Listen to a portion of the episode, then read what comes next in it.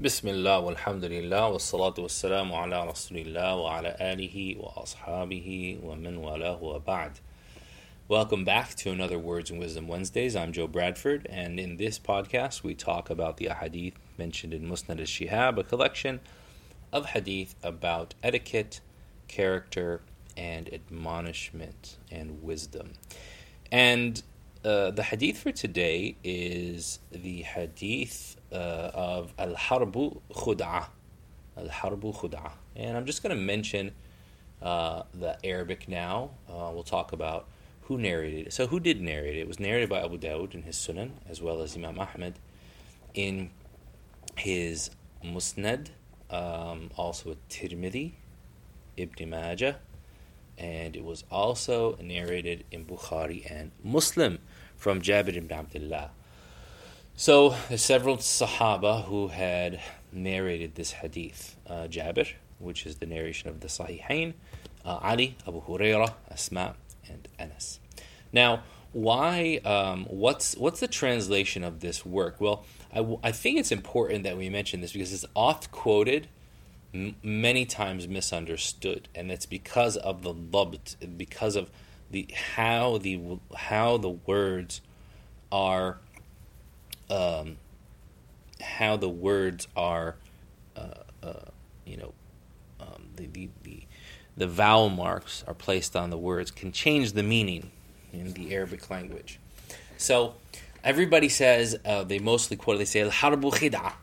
Al harbu khida. War is deception. And then you get the you know the the bigots and the Islamophobes go ha ha look see the Muslims they they like to deceive us and they say that war is deception and don't you see how bad they are? And look their prophet even said this. Well this is actually this hadith is actually narrated um, in three uh, different ways. Uh, al harbu khad'a al harbu khud'a and al harbu khud'a. Okay what does that mean? War is khad'a with a fatha on the kha, a sukun on the dal. War is khud'a, a dhamma on the kha and a sukun on the dal. War, war is khuda'a, a, a dhamma on the kha and a fatha on the dal. And they all have different meanings. So, al-harbu khad'a, that a war is khad'a with a fatha on the kha and a sukun on the dal. It means that, okay, so in this sentence, we have a, a basically a nominal sentence. It's a, it's a sentence made up of two nouns, a subject and a predicate. The subject is a proper noun. It has el, alif lam on it, the. So, the war, meaning war as a genus, as an idea, as a concept, right, as a proper noun, right? Khad'atun is a uh, is a deception. Okay? Now, it's not saying is deceit. It's not saying is deception. It's a deception. What does that mean? That means that when someone is fighting, if they're deceived even once, then the entire war can end. If they're deceived, if they if, if, if, if they are if they are tricked even just once, then they can be beat. And so this is a warning to be on alert. As Allah subhanahu wa ta'ala says in the verses about Salat al Khawf, about the prayer of fear. And the prayer of fear is a prayer when we are in a state of war, when we are actively fighting, you are not absolved from prayer. It's amazing how we absolve ourselves from prayer in so many things, and even in war, we're not absolved from prayer. Even in war, if you're not absolved from prayer, even if you have to carry a weapon, then you will have others guard you while you're praying, pray part of your prayer, they'll back up, uh, you'll take guard, and then they'll finish the prayer, and everybody's considered to have prayed. Um, and those verses are are in the Quran.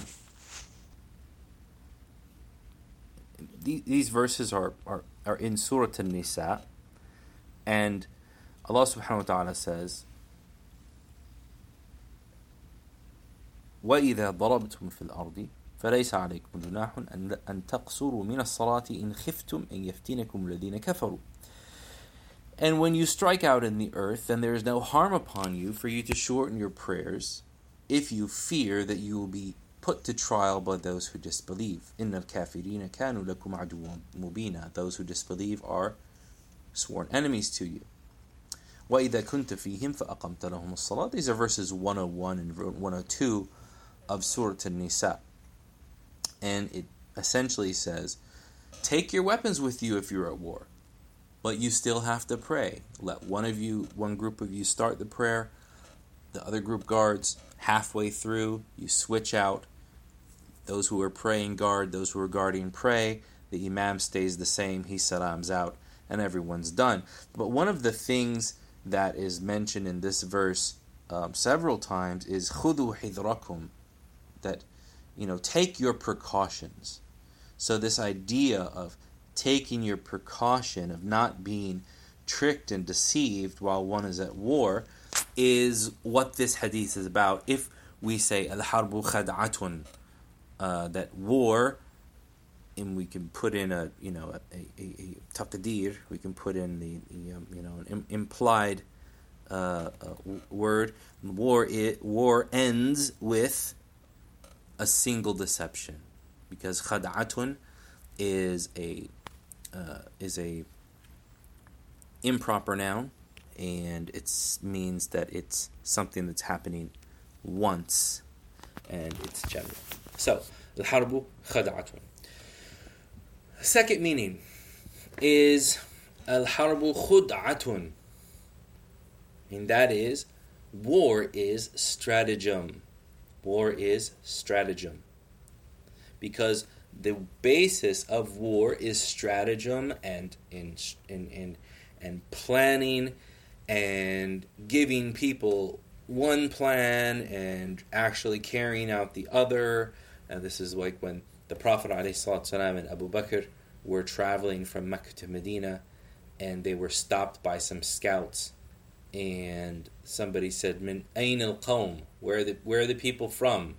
And Abu Bakr he said, or the Prophet ﷺ said, I, re, I don't recall. They said, Nahnu min ma. We're from ma. And he said, Which ma? Ma al Iraq? Are you from the of ma of of, of Iraq or are you of ma of some other place? Now they didn't mean that at all. They meant they were created of water. ومن الماء وخلقنا من الماء كل شيء حي. We created everything, every living thing from water. But he understood it to mean something else. So the idea of giving people the idea of your plans for one thing and doing something completely different is part and parcel of war. So war is strategy. And the last, the last point is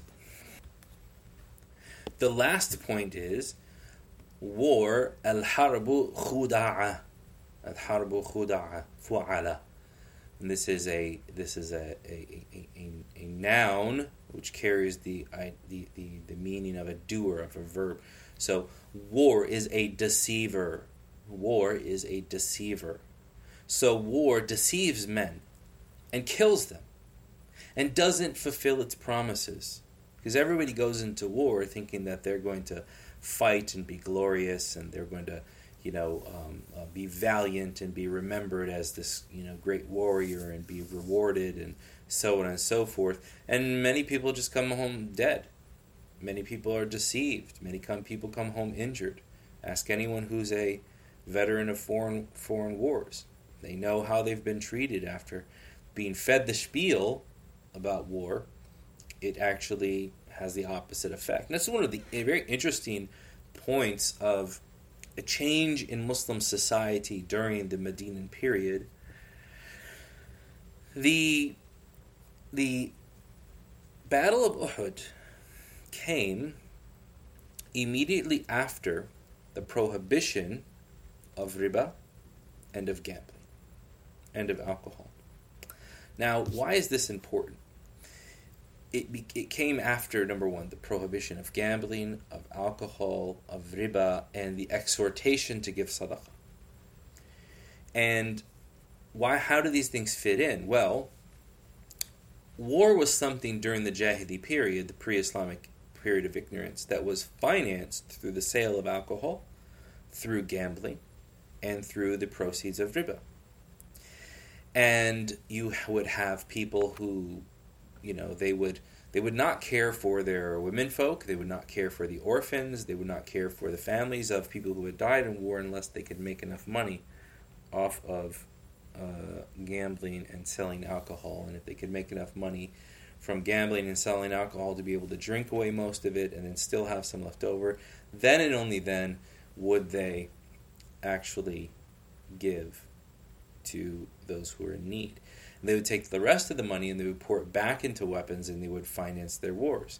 And so when they wanted to make more money, then they would borrow at interest and then they would create more wars. So by cutting off or by prohibiting gambling, by, by prohibiting drinking, you actually had a you know the the the enticements to war cut off and by by by prohibiting riba interest you know cash on cash interest you had the funding for war cut off what did that leave that left the inability of those who had the most power in society to borrow money without the without the the the, the social uh, pressure of having to raise money from the public. So, you know, if if you have to raise money for, for the, from the public to be able to defend your country, there's a hell of a lot you're going to have to do to be able to convince people that it's a just war. So, you know, go and look back at the propaganda about war bonds in World War II and everything, you know, this is one of the, the ages of, you know, kind of like one of the first huge marketing schemes um, for the United for in the United States was the sale of war bonds because you wanted to convince people that look we don't even have mo- enough money to borrow anymore. We need all we need your freestanding capital. You know you should buy these war bonds and then we'll pay you back later. So it actually was a form of borrowing because bonds are cash now for more cash later. But you know they didn't have the institutional wealth. They had to even go to the public. So, what happens when you have to go to the public for money, but you're not allowed to borrow that money at interest? Because somebody says, oh, "I don't care if you're gonna, you know, if you if you borrow money at interest, I'm gonna get more money. I'm gonna get mine. Big deal." What happens when you can't do that, and so you can't entice people through their greed? You have to appeal to their heart. You have to appeal to their senses. You have to appeal to their ability of discerning what is just and good and ethical. And if your war is not just and good and ethical, then you can't fund it. And so the idea of, of zakat, one of the categories of zakat being fi sabilillah, of the idea of sadaqat, of charity that's used to fund people that essentially are non conscripted um, defenders of Muslim lands, then you are essentially making sure that there is a huge counterbalance to the transgression and the belligerence of the elite in society. It's an extremely uh, interesting historic uh, uh, occurrence in the Sirah and one that deserves to be talked about a little bit more, but not now. So we said, to sum up, that there is um, there are three ways of of mentioning this hadith: al harbu khad'ah, al harbu khud'ah, and al harbu khuda'a. Al harbu khada'a, war is a single incidence of deception, meaning that war ends with a single deception. Al harbu khuda'a, that war is stratagem. And that war, if you're going to be involved in it, then you're going to have to know how to plan.